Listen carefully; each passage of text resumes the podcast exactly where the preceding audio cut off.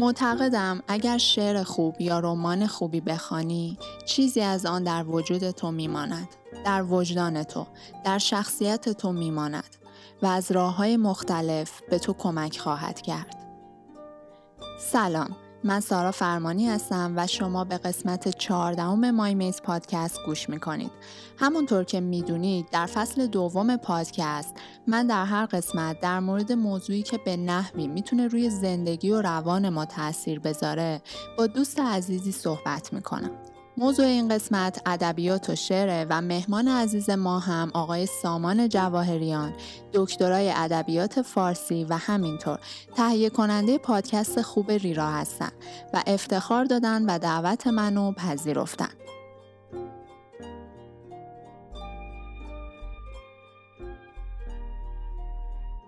سامان جان سلام. خیلی ممنونم که دعوت من رو پذیرفتی.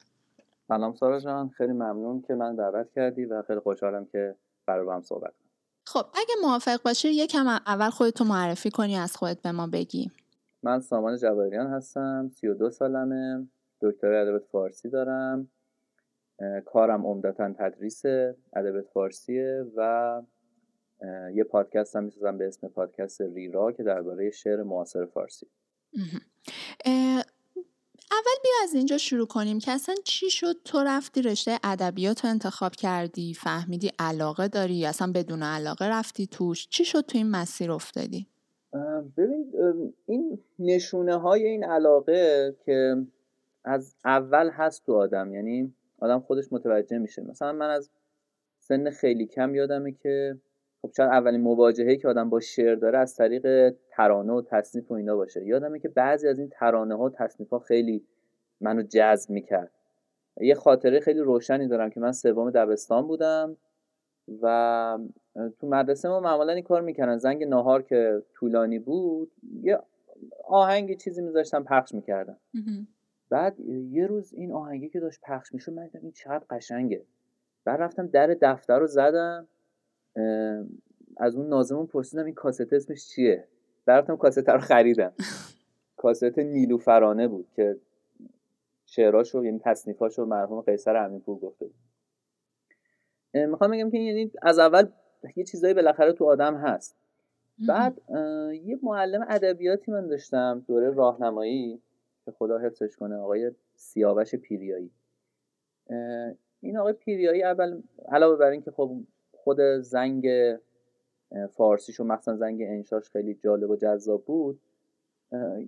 از ما پول جمع کرد یه دفعه و رفت برامون یه سری کتاب خرید. مثلا کتابخونه داشت ولی کتابایی که آقای پیریایی برای ما خرید خیلی خیلی هوشمندانه انتخاب شده بود. و منی که قبلش تک و توک واقعا کتاب خونده بودم مثلا شاید چند تا از این افسانه های برادران گیریم و قصه های مصنوی و هزار یک شب و اینا خونده بودم. ولی اصلا کتاب خون نبودم اونطوری. اون کتابا قشنگ منو معتاد کرد. یعنی من یادمه که مثلا با اتوبوس داشتم برمیگشتم از مدرسه خونه مثلا وایستاده بودم تو اتوبوس. یه دستم هم کیفم بود یه دست دیگه هم کتاب بود مثلا داشتم می‌خونم خیلی تاثیر داشت اون کلاس ها و اون کتاب ها توی علاقه من شده من به ادبیات. و یه طوری شد که من وقتی می‌خواستم برم دبیرستان گفتم که من می‌خوام رشته انسانی. بعد خب خانواده هم یه خود مخالفت کردن و اینا. بعد به این نتیجه رسیدیم که من برم یه مدرسه ای که این مدرسه پیش دانشگاهی انسانی داشت. به من گفتن حالا تو ریاضی بخون. اون موقع ریاضی معمولا میخوندن. الان آره. همه تجربه می‌کنن اون موقع مثلا باید ریاضی میخوندی. راه پیش فرض درست ریاضی. آره گفتن تو ریاضی آره آره. گفتن تو حالا ریاضی بخون بعد اگر خواستی پیش دانشگاهی تغییر رشته بده انسانی اگه هنوز بر اشتباه اصرار داشتی پیش دانشگاهی تغییر رشته بده انسانی. بعد من رفتم. اون موقع خب دبیرستان سال اولش اصلا رشته نداشت. سال اولی که خوندیم بعد بعد انتخاب رشته می‌کردیم. و اتفاقی که افتاد این بود که تو مدرسه ما چند نفر بودن تو پایه ما که مثلا مستعد و علاقه مند و اینا و مدرسه ما یه کار غیر معمولی کرد. برای ما چند نفر یه کلاس خیلی کوچیک انسانی درست کرد. ما سال دوم دبیرستان پنج نفر بودیم تو کلاسمون. سال سوم فکر کنم 8 9 نفر بودیم. و اینطوری شد که من از همون دوم دبیرستان رفتم انسانی. بعد خب عکس العملام اولش مثلا منفی بود دیگه. یادم قشنگ یادمه که یه روز همون دوم دبیرستان که بودم معلم ریاضی راهنماییمو تو اتوبوس دیدم. بعد رفتم بهش سلام کردم و اینا. گفت خب کجای کدوم مدرسه رفتی چیکار می‌کنی؟ گفتم آره رفتم انسانی. بعد اینو که گفتم یه این سطل آب یخ ریختن رو چرا؟ تو که ریاضیت خوب بود. خب چی رفتی انسانی؟ نه. ولی سری خودش جمع جور کرد که خیلی تو ذوق من نزنه. گفت حالا اگه با هدف رفته باشی خوب و اینا. ولی برخورد عمومی این بود که تو اشتباه کردی دیگه. یعنی تو هر چقدر بازیگر بازیکن خوبی باشی رفتی تو تیم بازنده داری بازی می‌کنی. ولی خب من به حال آدم یه دنده بودم زیاد توجه نمی‌کردم. هم کار خودم می‌کردم. و الان خوشحالی که توجه نکردی یا اگه برگردی به عقب مسیر تو عوض می‌کنی؟ خیلی سوال سختیه. می‌دونی مشکل چیه؟ مشکل اینه که آدم هزار تا راه می‌تونسته تو زندگیش بره که یکیشو رفته. بعد اون هزار راه نرفته هزار تا قابلیتی هن که تو ذهنت فکر می‌کنی اگه اون راه می‌رفتم چی می‌شد؟ و نمی‌دونی. ولی اگه اون راه رفته بودی شاید خیلی سرخورده می‌شدی خیلی ناراحت می‌شدی. ولی الان که اون راه رو نرفتی همش به اون امکانهای محقق نشده فکر می‌کنی. به نظر چیز منشه اصلی نوستالژی از همینجاست دیگه. ما به اون امکانهای محقق نشده زندگیمون فکر می‌کنیم. بالاخره یه لحظه هایی هست که سخت میشه آدم فکر می‌کنه شاید من می‌تونستم یه مسیر راحت تری برم و اینا. ولی من فکر می‌کنم اگر رفته بودم مهندس شده بودم خیلی سرخورده می‌شدم احتمالا. یعنی واقعا یه چیزی بود که با روحیه من سازگار نبود احتمالا. یعنی واقعا هیچ شوقی به اون کار نداشتم. برای همین فکر می‌کنم حداقل ابتدای مسیرم درست بود. خب حالا به هم بگو که این مسیری که رفتی این اون سامان چندین سال پیشو که دبیرستان انتخاب انسانی رو کرد تبدیل به چه سامانی کرد؟ چه حالا این راه چه تاثیری رو تو گذاشت؟ ببین ادبیات حالا علوم انسانی به طور کلی اینطوری هست. ادبیات هم شاید به طور خاص اینطوری باشه که یه طوری ذهن آدم بالاخره شکل میده. اصلا ادبیات چیکار می‌کنه؟ ادبیات چیکار می‌کنه اصلا؟ ادبیات به نظر من خیلی خیلی خلاصه بگیم یه خاصیت آینواری داره. یعنی تجربیات آدم رو برای آدم بیان می‌کنه. یه طوری که آدم خودش نمی‌تونه انگار اونطوری ببینه تجربیات خودش رو. یه طوری بازگو می‌کنه یه طوری واگویه می‌کنه که انگار از اون از بیان خودت قشنگتره زنده تره گیراتره درستتره خودتو اون تو پیدا می‌کنی انگار. میگن که یه چیزی که تو ادبیات هست آشنایی زداییه. یعنی یه چیزای ساده ای که تو همینطوری تجربیات دم دستی که تو زندگی داشتی رو یه طوری شعر یا داستان برات بیان می‌کنه که یه درک تازه ای ازش پیدا می‌کنی. مثلا یه مثال دم دستی بزنم. مثلا فرض کن همه ما ممکنه یه موقعی موقع طلوع آفتاب مثلا به آسمون نگاه کرده باشیم ابرا رو تو آسمون دیده باشیم. ولی مثلا وقتی توی یه شعری مثلا یه تشبیهی بخونیم که بگه که این ابرا تو آسمون مثل پلکان شیشه و نگاه من که داره روی این ابرا میره مثل گنجش که نو پروازی که مثلا از این پله به اون پله میره. انگار این تجربه تماشای اون صحنه رو یه طوری بیان کرده که تو خودت نمی‌تونستی بیان کنی. آره. و این باعث میشه که تو انگار بتونی که تجربه ها رو عمیقتر درک کنی اصیلتر تجربه کنی و تجربه های دیگران هم تا حدودی ببینی. یعنی بتونی از چشم دیگران دنیا رو ببینی. این خیلی نکته مهمیه. ماها هر کدوممون توی یه جایی از یه تاریخ و جغرافیایی افتادیم و داریم با یه پیشفرزایی دنیا رو می‌بینیم و یه دریچه محدودی به دنیا داریم. ولی ادبیات به تو اجازه میده که از دریچه های بینهایتی به دنیا نگاه کنی. از چشم مثلا یه چه می‌دونم اروپایی قرون وسطا دنیا رو ببینی مثلا. از چشم یه ایرانی مثلا قرن چهارم هجری دنیا رو ببینی. از چشم یه ژاپنی یه آفریقایی یه سرخپوست دنیا رو ببینی. و بعد همه این نظرگاه های مختلف که میاد کنار هم به نظرم هم غنی غنیتر میشه نگاه آدم به دنیا. همین که می‌فهمی که اون چیزی که فرهنگ تو به تو داده اون نظرگاهی که فرهنگ, به تو فرهنگ تو به تو داده اون تنها نظرگاه ممکن نیست. جورای دیگه هم میشه دنیا رو دید و اونام انگار یه حقیقتی توشون هست یه واسه همین تعصب آدم رو کم می‌کنه. یعنی به آدم یاد میده که های دیگه با نظرگاه های دیگه حتی خیلی دور است و اونام یه پوینتی دارن به قول امروزیات چه می‌دونم یه حقیقتی یه نکته ای توی نگاهشون به دنیا هست. به نظرم مهمترین تاثیر و گاهی اوقات هم یه اشتراکاتی آدم می‌بینه که احساس می‌کنه که یه سری آدما اومدن به یه حقیقتی رسیدن و چون حقیقت خب شاید یکیه در, در معنای کلی. و خب تو بی خودی داری یعنی تو اصلا نگاه اشتباهی داری. مثلا یه چیزی که بر من خیلی جالب بود در مورد معنای کلی زندگی. مثلا یه جا خوندم که داستایوفسکی گفته که تمام حراس من در زندگی این است که شایستگی رنجهایم رو نداشته باشم. بعد یه شعری مولانا داره که میگه با این همه آن رنج شما گنج شما باد. افسوس که بر رنج شما پرده شمایید. یعنی یه معنای معنای عمیق زندگی و انگار به تو میدن. یه حقیقتی که اونچه که تو داری ازش دائما فرار می‌کنی که درد و رنجه. و فکر می‌کنی اگه این کارو کنم دردم تموم میشه. اگه با فلانی باشم دردم تموم میشه. اگه انقدر درآمد داشته باشم رنجم تموم میشه. می‌بینی که نه. و این تجربه مشترک همه آدم و انگار یه معنایی از زندگیه. و به نظرم این خیلی کمک کننده است. آره من یاد اون کتاب انسان در جستجوی معنا میفتم که یکی از شاه بیتاش که تو ذهن من مونده اینه که میگه هدف زندگی نباید زندگی بدون رنج باشه. هدف باید این باشه که یه معنایی تو زندگیت پیدا کنی که به خاطر اون تحمل رنج معنیدار بشه پذیرفتنی بشه. آره اون کتاب محشری؟ آره خیلی کتاب واقعا تحمل برانگیزه. آره یه چیزای عجیبی هست که یعنی عجیب نیست یه جورایی طبیعی هم هست. ببین همه ما با اینکه حالا همه آدما با اینکه خیلی با هم فرق می‌کنه محیط زندگیشون محیط فکریشون جای تاریخیشون نمی‌دونم چیزایی که اثر گذروندن ولی یه چیزای بنیادینی تو تجربه انسان بودن هست که مشترکه. یعنی همه ما خواه ناخواه یه مراحلی رو به لحاظ جسمی و روحی از سر میگذرونیم و احتمالا تو اجتماع که قرار می‌گیریم مثلا یه مسائل مشترکی داریم در برخورد با آدمای دیگه که باعث میشه آدما توی جاهای مختلف وقتی فکر می‌کنن به این مسائل خیلی وقتا به نتایج شبیه به هم برسن.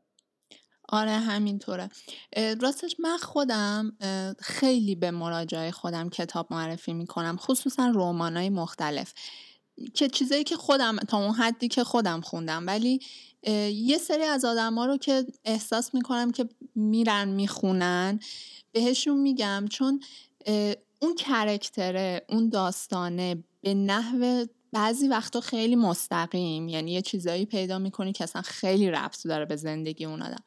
اما خب بیشتر اوقات خیلی غیر مستقیم فقط یه سررشته ای به آدم میده. یه چیزی به اون آدم میده یه ایده کلی میده که یهو احساس می‌کنه اه من می‌تونم اینجوری هم نگاه کنم.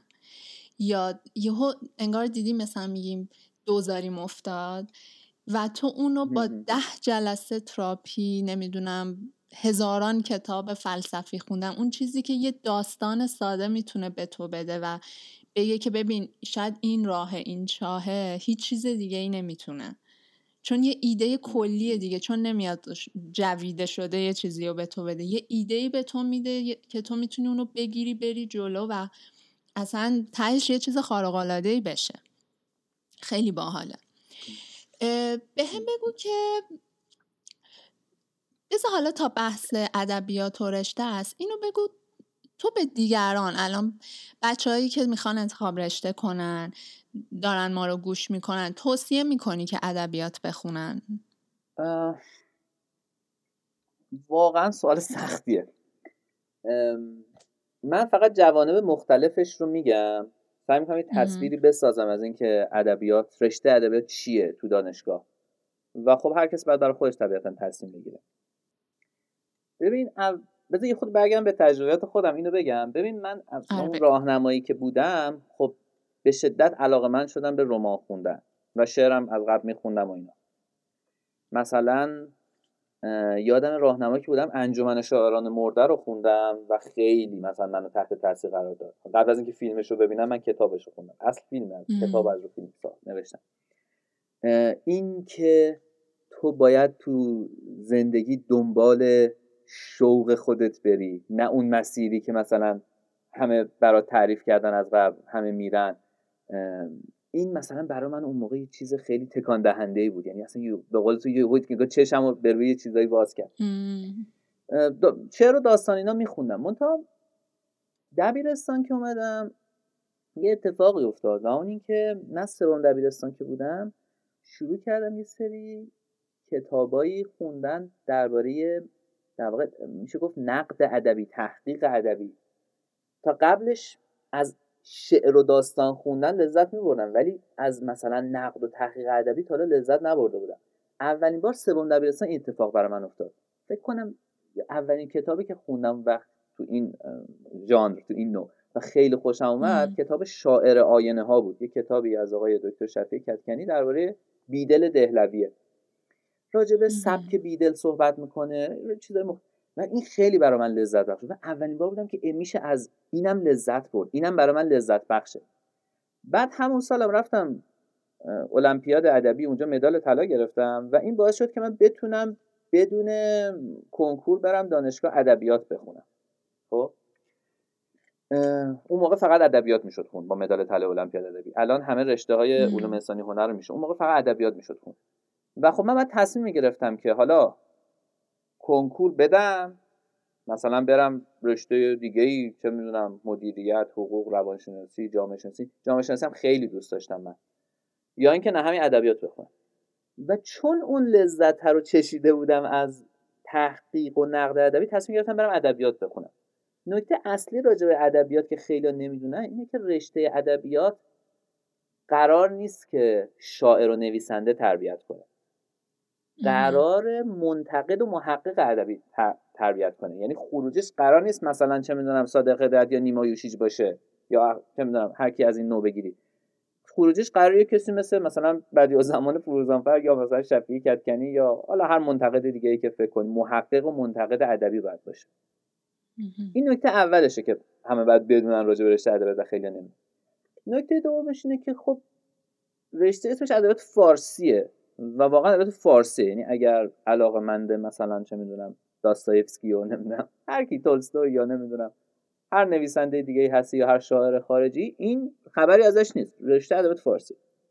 و بعد اینکه تمرکزش خیلی رو ادبیات کهنه. زمان ما که تو 130 خورده واحد لیسانس چهار واحدش معاصر بود. الانم فکر نکنم فرق معنی داری کرده باشه. نهایتا شاید مثلا یکی دوتا درس اختیاری دیگه اضافه کرده باشن. پس بنابراین باز اگر مثلا خیلی علاقه مند شعر معاصر یا نمی‌دونم داستان معاصر هستی خیلی همچین چیزی اونجا پیدا نمی‌کنی. و علاوه بر همه اینها کیفیت آموزشش هم ایدئال نیست دیگه. مثل همه رشته ها البته تو ایران که دلایل دیگه درسته. آره دیگه دلایل عمده ای داره که هممون می‌دونیم دیگه. نحوه گزینش ها و همه چیزایی که هست باعث میشه که این افزایش ظرفیت بیخودی دانشگاه اینکه یه عالمه دانشجو می‌گیرن که مثلا وقتی میری مثلا سر کلاس دانشگاه مثلا دانشگاه تهران میشینی تو هر رشته ای تو انتظار داری که همه اون آدما واقعا با علاقه اومده باشن سراغ اون رشته. ولی واقعیت اینطوری نیست. به خاطر اینکه واقعا اونقدر آدم علاقه من وجود نداره که وقتی اینقدر ظرفیت زیاد می‌کنی بالاخره یه سری آدما یه جایی تو اون لیست انتخاب رشتهشون اینو نوشتن آره. رندوم زدن. آره بنابراین همه این عوامل باعث میشه که کیفیت آموزشش هم خیلی چیز ایدئال و مطلوبی نباشه. یه چیز دیگه هم که راجع به رشته ادبیات هست و تو این روزگاه حتما بهش توجه کرد اینه که اگر به فکر رفتن از ایران هستین ادبیات فارسی که بدترین رشته هاست برای خوندن. به خاطر اینکه به کلا علوم انسانی که خب بالاخره بالاخره یه سختیایی داره. چون بالاخره به صنعت وصل نیست پول توش نیست. همه جای دنیا بالاخره بودجهش کمه. فلان اینا. یه مقدارم بومیه. آها. نکته اصلی ادبیات فارسی اینه که به شدت بومیه. واسه همین اصلا انتخاب خوبی نیست. اگر به فکر میشه رفتا ولی خیلی سخته. خیلی خیلی سخته. این کارتون با رشته های دیگه حتی رشته های دیگه علوم انسانی خیلی راحت تره برای رفتن از این. مجموعه نوامه رو در نظر بگیرید. برای اگه خواستی برید ادبیات فارسی بخونید. مرسی. خب بیایم سراغ ریرا. ایده ریرا از کجا اومد برات و اینکه هدفت توی این پادکست چیه؟ ببین ایدهش که خب من چندین سال بود درس می‌دادم شعر معاصر و یه کاری کمابیش مشابه اینو حالا نه دقیقا مثل این طبیعتا کلاس اقتضاعاتش فرق می‌کنه پادکست اقتضاعاتش فرق می‌کنه. ولی به حال یه کاری کمابیش مشابه اینو سالها بود داشتم می‌کردم. بعد یه پادکست خب خیلی من خودم پادکست زیاد گوش می‌کردم. پادکست هم شنیدم که با داستان همچین کاری می‌کردن یعنی یه داستان رو می‌خونن و راجع به اون داستان صحبت می‌کنن مثلا پادکست خیلی معروف نیویورکر هست که این کارو می‌کنه. آره. نمونه ایرانیش هم بود که یکی از دوستای من میساخت. معین فرخی فصل اول پادکست هزار تو اینطوری بود. یه داستان یعنی نویسنده یا مترجم رو دعوت می‌کرد. اون یه داستان می‌خوند که نوشته یا ترجمه خودش بود و بعد راجع به اون داستان با هم صحبت می‌کرد من فکر کنم که خب میشه همچین کاری راجع به شعر کرد. یعنی یه شعر بخونم و بعد حول و اون شعر صحبت کنم. طبیعتا یه مقدار راجع به اون شاعر کلا سبکش کی بود تو چه دوره زندگی می‌کرد تو چه جریان ادبی میشه قرارش داد. این حرفا یه مقدار راجع به اون شعر خاص. ایدهش اینطوری شکل گرفت. هدفم واقعا همین بود که یه همچی کاری رو بکنم و یه همچین محتوایی رو برسونم به گوش یک مخاطب وسیعتر. چون ادبیات معاصر به طور کلی و به نظرم شعر معاصر به طور خاصتر خیلی خیلی خیلی به طرز عجیبی به نظر من ناشناخته است تو جامعه ما. یعنی اصلا مردم تصور درستی ندارن از ادبیات معاصر از شعر معاصر. هنوز که هنوزه تصور بخش بزرگی از جامعه ما اینه که مثلا نیما کاری که کرد بود که وزن و قافیه از شعر گرفت. هنوز همینه تصور. الان ببین هشتاد سال گذشته از اولین شعرهای نیمایی که نیما چاپ کرد. هنوز مردم اصلا نمی‌دونن این چیه. و خب البته یه بخش بزرگش هم تقصیر نظام آموزشی دیگه. به طور مشخص مدرسه که بسیار بسیار بد ارائه می‌کنه ادبیات معاصر. رو و هرچند میگذره داره بدتر میشه. اصلا الان همین یه قلم کافیه که شما بدونید که توی کتابای درسی ما دو تا شعر از نیما هست که هیچ کدوم شعر نیمایی نیست. این خیلی خنده داره. واقعا خیلی اصلا واقعا موزهه که وقتی به این فکر می‌کنی. و خب هم میگم هرچی گذشته بدتر شده. یعنی من که تو دبیرستان درس میخوندم شعر داروگ نیما بود یه شعر از اخوان تو کتاب درسی بود. کلا متون خیلی ما بیزایی داشتیم تو کتاب درسیمون. ما ساعدی داشتیم تو کتاب درسیمون. چیزای خوبی داشتیم واقعا. هرچی گذشت بدتر و بدتر و بدتر شد. و به نظرم یه بخش بزرگی از تقصیر به گردن اینه. به حال من دوست داشتم که یه خورده این کاری که مثلا تو کتاب در... تو کلاسام می‌کنم و دیدم که چجوری ذهنیت بچه ها عوض میشه یعنی اون در جلسه اول که میان تصورش اینه که خب مثلا شعر معاصرم که یه سری متنایی که وسطش اینتر زدن بیستری با یه همچی تصوری میان سر کلاس و بعد دیدم که واقعا چقدر ذهنشون. چیه هدفم این بود که واقعا یه همچی کاری رو بتونم برای مخاطب بزرگتری بکنم خود من همیشه خب از کودکی کتاب میخوندم داستان و کتابایی که تم فلسفی داشت.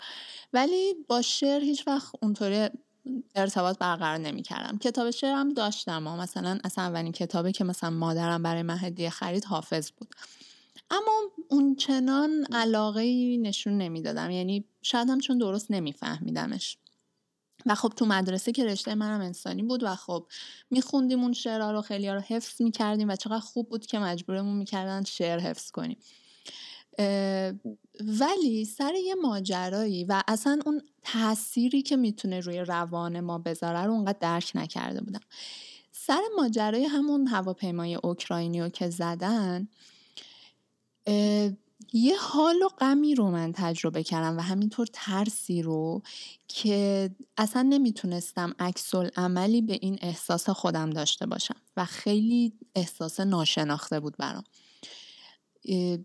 یعنی اولین بار بود که شاید اینطوری غم جمعی رو منم خیلی شدید حس می کردم و اینکه همه آدم ها یه جورایی ناراحتن و همه به هم متصلیم. و هیچی هیچی جز شعر اون موقع نتونست حال منو خوب کنه. خصوصا اون زمان خیلی به من سایه کمک کرد. اون شعرهایی که داره نمی‌دونم اما چه باید گفت از انسان نمایانی که ننگ نام انسانند.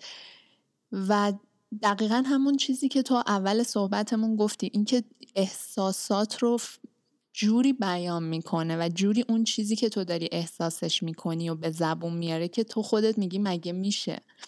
این همینه دقیقا همینه. ولی عمرم من نمی‌تونستم صد سال دیگه هم اینطوری بیانش کنم. و این خودش اصلا یه تاثیر تراپی داره. اینکه تو احساس می‌کنی از طریق یه متن یه شعر من درک شدم. چون با آدمای دیگه هم که حرف می‌زنی همه اونها انگار زبانشون قاصره.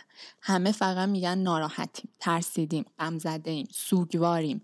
ولی چیزی فرای این نمیره دیگه و این درک شدنه اینکه تو احساس کنی آره احساس من شناخته شد این خیلی کمک کننده است و واقعا از اون موقع تا حالا من دیگه شروع کردم شعر خوندن و همینطور شعر حفظ کردن. چون احساس کردم که اینو میشه تو موقعیت های خیلی خوب به آدم ها هم انتقال داد که اونا هم شاید بفهمن که چقدر راست گفت و چقدر خوب و منم برم دنبالش. و من خودم برای خودم خیلی تاثیر واقعا شگرفی داشت. خیلی زیاد.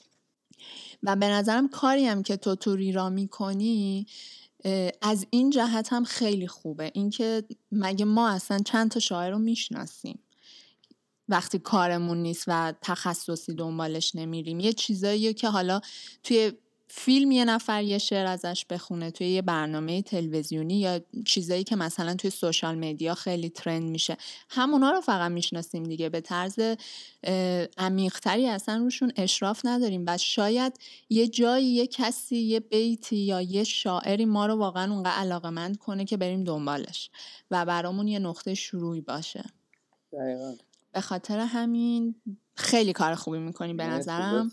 و امیدوارم که هر روز بیشتر و بیشتر شنیده بشه. ممنون لطف داری. ممنون از لطفی که داری. من واقعا این حرف رو که میشنوم خیلی امیدوار میشم. چون واقعا من پادکست رو می‌سازم به این امید که یه همچین تاثیر داشته باشه. وقتی یه همچین چیزی رو میشنوم خیلی برام لذت بخش. مرسی.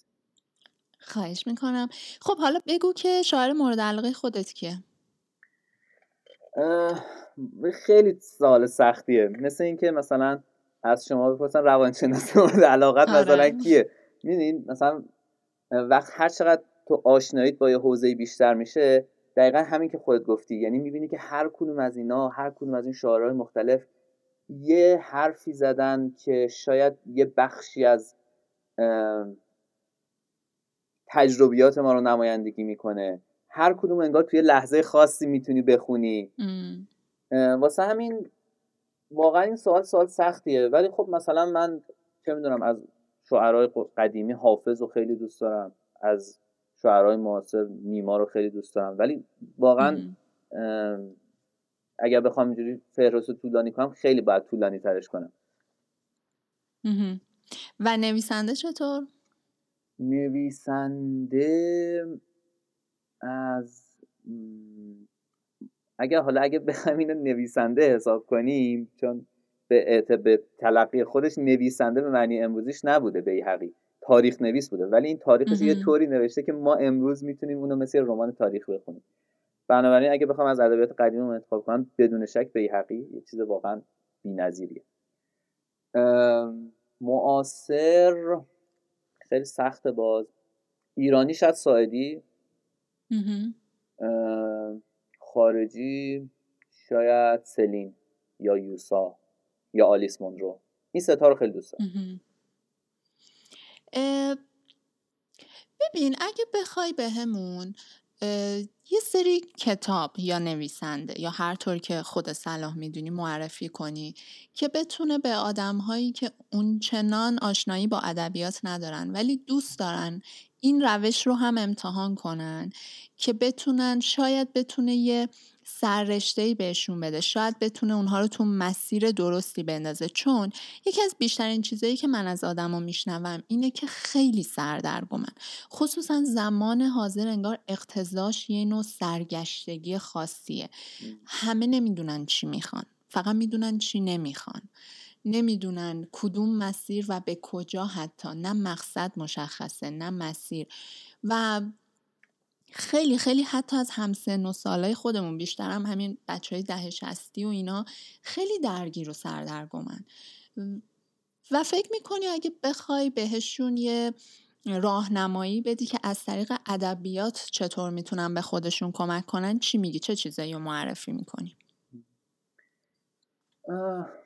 آره این چیزا هست این سرگشتگی و اینا همیشه بوده توی دوره های بدتر و بهتر میشه. واسه همینه که به طرز عجیبی تو می‌بینی که پاسخهایی که به این سوالام دادن در طول تاریخ خیلی تکرار شده خیلی قدیمیه. مثلا فرض کن خیام. ما خیام رو با چی می‌شناسیم؟ با این درون مایه که به تو مدام یادآوری کنه که عمر کوتاه مرگ نزدیکه. پس دم رو قنیمت بشمر قدر لحظه رو بدون در لحظه زندگی کن و سعی کن از این فرصت کوتاه لذت ببری چون بیشرمانه کوتاه زندگی. بعد مثلا من واقعا شگفت زده شدم. وقتی اولین بار داشتم گیلگمش رو میخوندم بعد دیدم که این اونجا وقتی گیلگمش خیلی قدیمیه. گیلگمش مال هزاره سوم پیش از میلاده. یعنی بین چهار هزار تا پنج هزار سال پیش. روی لوهای گلی خب. نوشته شده تو بین نهره اینطوری به دست ما رسیده. قصهش رو نمی‌خوام بگم چون خیلی مفصله. یکی از کتابی که میشه توصیه کرد آدم بخونن اینه ضمن یه پادکست خوبم هست به اسم ساگا. اونم چند قسمت راجع به گیلگمش داره. پادکست کلا راجع اسطوره است. این قصه شخصیتی به اسم گیلگمش که این وقتی که یک یار و یک دوستی داره وقتی این دوستش میمیره این یهو چیز میشه به خودش میاد و میره به دنبال جاودانگی. یه گیاهی هست که اگه به این گیاه برسه جاودانه میشه و یه سفر طولانی رو شروع می‌کنه برای اینکه به این جاودانگی برسه. یه جایی از این سفرش می‌رسه به یه زنی که این شراب سازه. بعد این زنه بهش میگه که موقعی که خدایان انسان رو آفریدن فنا رو سهم انسان کردن و حیات جاوید رو برای خودشون برداشتن. تو بیهوده داری این سفر طولانی رو میری. به جای اینکه به دنبال جاودانگی بری برگرد و از این فرصتی که داری استفاده کن. قدر لحظه لحظه رو بدون. بعد که این, این چیزا همیشه بوده این حرفا. از اون موقع بوده. یعنی به قول خیلی بامزه است که توی کتاب مقدس که خودش خیلی قدیمیه تو کتاب جامعه میگه که اگه اشتباه نکنم جملهش اینه که زیر این آفتاب هیچ چیز تازه نیست. واقعا بعض دفعه اینه که انگار زیر این آفتاب هیچ چیزی تازه نیست. ولی به حال یه یه درون که همیشه تو ادبیات بوده و به نظرم همیشه یه جورایی می‌تونه برای آدما حالا نمی‌دونم نجات بخش باشه یا حداقل تسکین دهنده باشه همینه. این دم رو غنیمت شمردن این که سپهری هم میگه میگه زندگی تر شدن پی در پی زندگی آبتنی کردن در حوزچه اکنون است. رخت ها رو بکنیم آب در یک قدمی است. و به نظرم چیزش برای ما نمادش خیامه. می‌تونی آدم رو توصیه کنی به خیام خوندن. و واقعا شگفت انگیزه که کاری که خیام می‌کنه که توی ربایی توی چهار مصرع چقدر مفهوم میریزه. و بعد با تعداد خیلی کمی ربایی انقدر این آدم معروف شده. من فقط تو ایران هم معروف تو جهان انگلیسی زبان هم خیلی معروف آره. خیلی. چقدر جالبه که الان همین مفهوما این مفاهیم ادبی میاد توی علم علم امروز هم بهش رسیده که مثلا ما می‌بینیم دو تا از اختلال های بسیار فراگیر توی دنیا که استراب و افسردگیه یکیش ناشی از نگاه دائم به گذشته است. یکیش ناشی از نگاه دائم به آینده است.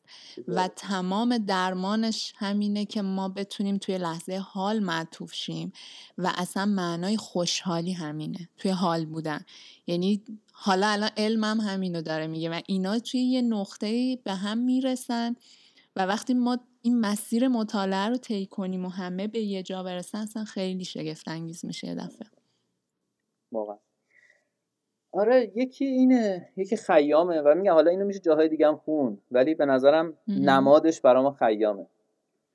یه چیز دیگه شاید برای من نمادش حافظ باشه ولی باز خیلی ها حرفای مشابه زدن. ببین یه چیزی هست. یه فرهنگ قالب عصر ما به ما میگه که خوشبختی یه یه چیزی که تو بیرون باید دنبالش بگردی. یه کالایی که باید بخری. مثلا می‌خوای خوشبخت بشی فلان لباس رو بخر بپوش خوشبخت میشی. فلان مثلا غذا رو بخور خوشبخت میشی. فلان ماشین رو بخر خوشبخت میشی. فلان هتل برو تعطیلات بمون خوشبخت میشی. ولی خیلی وقتا آدما در عمل می‌بینن اینطوری نشد. می‌بینن هر کدوم هر چی از این چیزا به دست میارن بعد مدت کوتاهی اون رضایت بخشیش رو از دست میده. و این یه دور باطله که اون وقت دنبال یه چیز دیگه میدوی دوباره با اون که می‌رسی اون رضایت بخشش از دست میده. و و همش فکر می‌کنی که خب من کم دارم. اگه به یه جای خوبی برسم دیگه خوشبختی اونجاست. آره این چرخه تموم آره ولی یه چیزی هست یه شما بهتر می‌دونید احتمال یه مطالعه روانشناسی ظاهرا معروفی هست رو کسانی که توی بخت آزمایی رقم های کلان بردن. و بعد از یه کلان یعنی میلیون دلاری یعنی طرف تا دیروزش مثل من تو داشته زندگی می‌کرده از فرداش می‌تونه مثلا لامبورگینی بخره. بعد دیدن که بعد از یه سال میزان رضایت اینا از زندگی تغییر معنیداری نکرده. یعنی به اونجام که برسی باز همینه. یعنی این واقعا دور باطله. اصلا یه سری تحقیقات خیلی قوی نشون داده که از یه جایی به بعد ثروت از یه حدی بیشتر اصلا روی خوشحالی تأثیری نداره. یعنی تا جایی که ما بتونیم به احساس امنیت و آرامش برسیم خیلی تاثیر داره. اینکه سقفی بالای سر من باشه رفاه داشته باشم فرزند من در آسایش باشه اما از یه جایی به بالا اصلا دیگه تاثیر معناداری روی خوشحالی و احساس خوشبختی نداره. مسائل دیگه است که دیگه مهم میشه. دقیقا. بعد اینو این حالا در مقابل این توجه به درون اینکه تو خوشبختی رو در درون خودت بهش برسی و اتفاقا به جای اینکه دنبال اون دارایی های بیرونی بدویی اتفاقا سعی کنی تعلق تو به اون چیزا کم کنی. این یه درون که خیلی تو ادبیات هم هست. تو فلسفه هم هست البته. می‌دونی یک مکتبی هست در فلسفه که فلسفه رواقی. اینها سابقش مثل به یونان باستان. تو یونان و روم. باستان زیاد رواج داشت و مثلا یکی از معروفترین چهرهاش مارکوس اورلیوسه که امپراتور معروف روم و این یک کتابی داره اسم تعملات که به فارسی هم ترجمه شده. و این سراسر روح حاکم بر این کتاب همینه که وابستگی تو کم کن به اون چیزایی که داری تو زندگی. برای اینکه اگه یه روز اینا رو از دست دادی ضربه نخوری نابود نشی. و سعی کن از همون چیزی که داری لذت ببری. به جای اینکه مدام بدوی دنبال یه چیز دیگه و این دور باطل رو داشته باشی سعی کن. بعد این حرف که می‌زنی خیلی میگن که خب این حرف تهش می‌رسه به یه جور انفعال. اینکه اصلا از دنیا کنار بگیری. ولی من همیشه به این آدم میگم که ببین کسی که داره این حرف رو به تو می‌زنه یه زاهدی نبوده که تو قار زندگی کنه. این امپراتور روم بوده. این اصلا دنیا کنارگیری نکرده بوده. این می‌خواد به تو یاد بده که زندگی بکن ولی زیادی جدیش نگیر.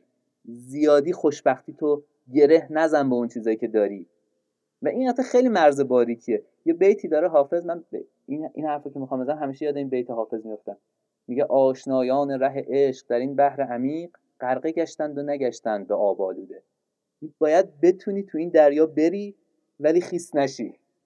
یعنی زندگی بکنی از دنیا کنارگیری نکنی. بازی زندگی رو قاتیش بشی ولی بازیه رو زیادی جدی نگیری که اگه یه دفعه باختی اونقدر ناراحت نشی اونقدر احساس بدبختی نکنی. تو حافظم این درونایی خیلی زیاده. یه غزلی هست. بذارید من این چند بیتشو بخونم. به نظرم آره. نمونه خوبی. میگه دی پیر میفروش که ذکرش به خیر باد گفتا شراب نوش و غم دل ببر زیاد گفتم به باد میدهدم باد نام و ننگ. گفتا قبول کن سخنو هرچه باد باد. سود و زیان و مایه چو خواهد شدن ز دست از بهر این معامله غمگین مباش و شاد. بادت به دست باشد اگر دل نهی به هیچ در معرضی که تخت سلیمان رود به باد. حافظ اگر ز پند نه حافظ گرت ز پند حکیمان ملالت است کوته کنیم قصه که عمرت دراز باد. خیلی غزل به به آره فشرده و به نظر مایه تر من سیخ شد. خیلی اولش از چی حرف می‌زنه؟ میگه که این پیر میفروش به من گفتش که شراب نوش و غم دل ببرزد. این شراب نوشیدن می‌دونی تو ادبیات فارسی یه جور رمز همون دم رو غنیمت شمردن و خوش بودنه. بعد بیت بعد میگه گفتا به باد میدهدم باد نام و ننگ. گفتا قبول کن سخن و هرچه باد گفت اگه من این کارو بکنم آبرون میره بقیه مثلا به هم نگاه بد می‌کنن. این میگه که حرف منو گوش کن ولش کن هرچه باد باد. این اینم خیلی پیام مهمی تو خودش داره. این که زیاد در بند قضاوت مردم نباشی.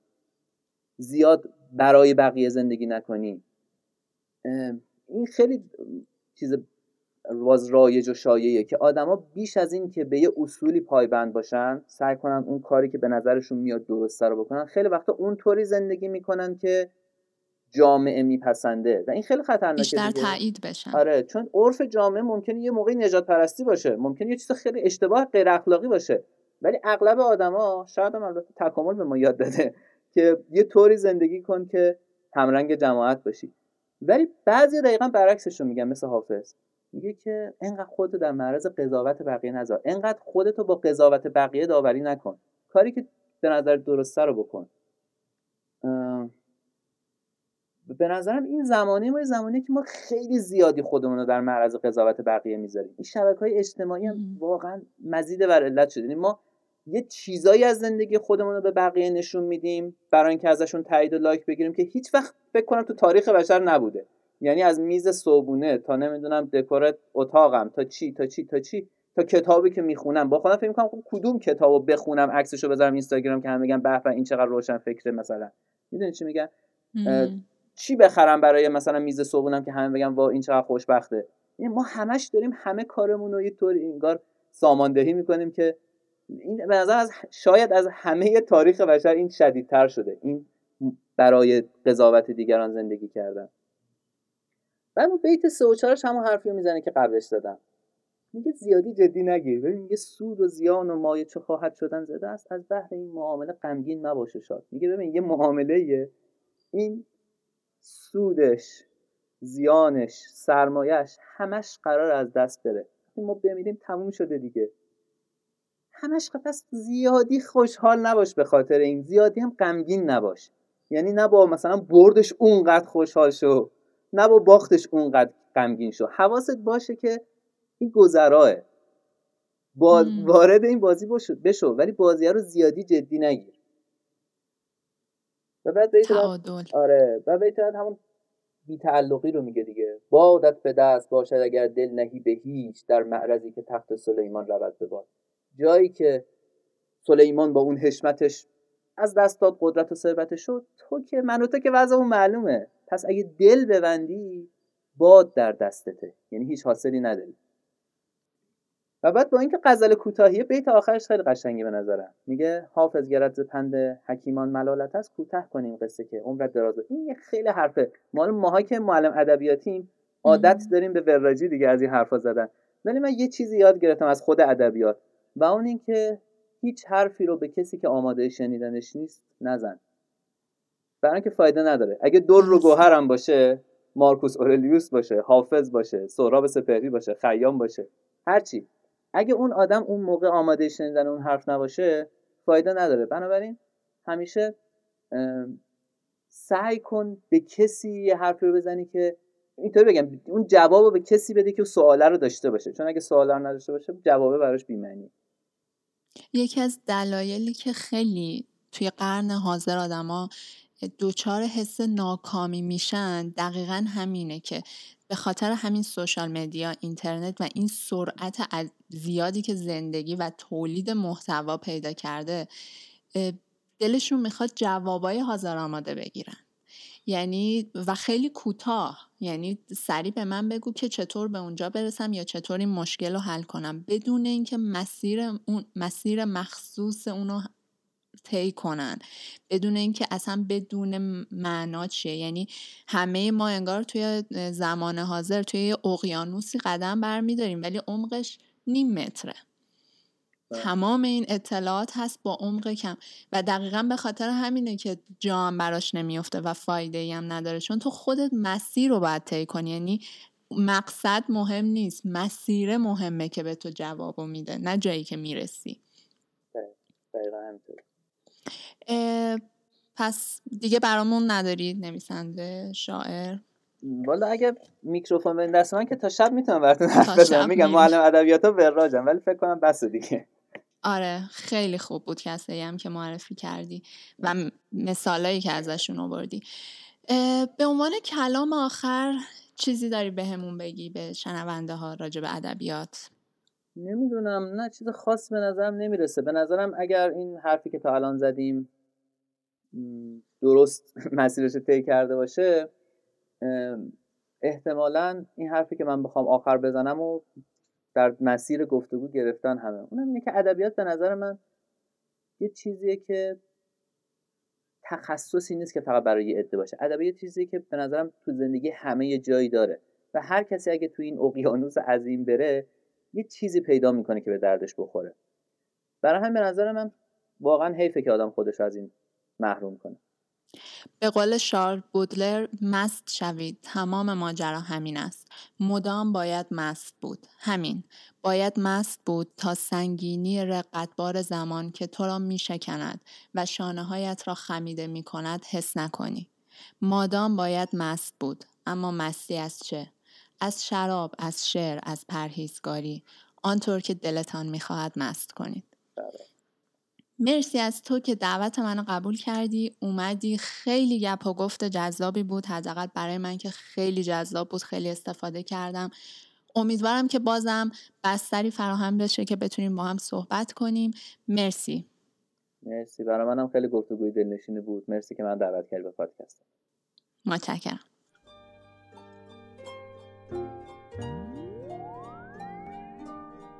مرسی که تا اینجا کار همراه پادکست مای میز بودید. امیدوارم که این گپ و گفت براتون مفید بوده باشه و اگر دوستش داشتیم به دوستای خودتون هم معرفی کنید.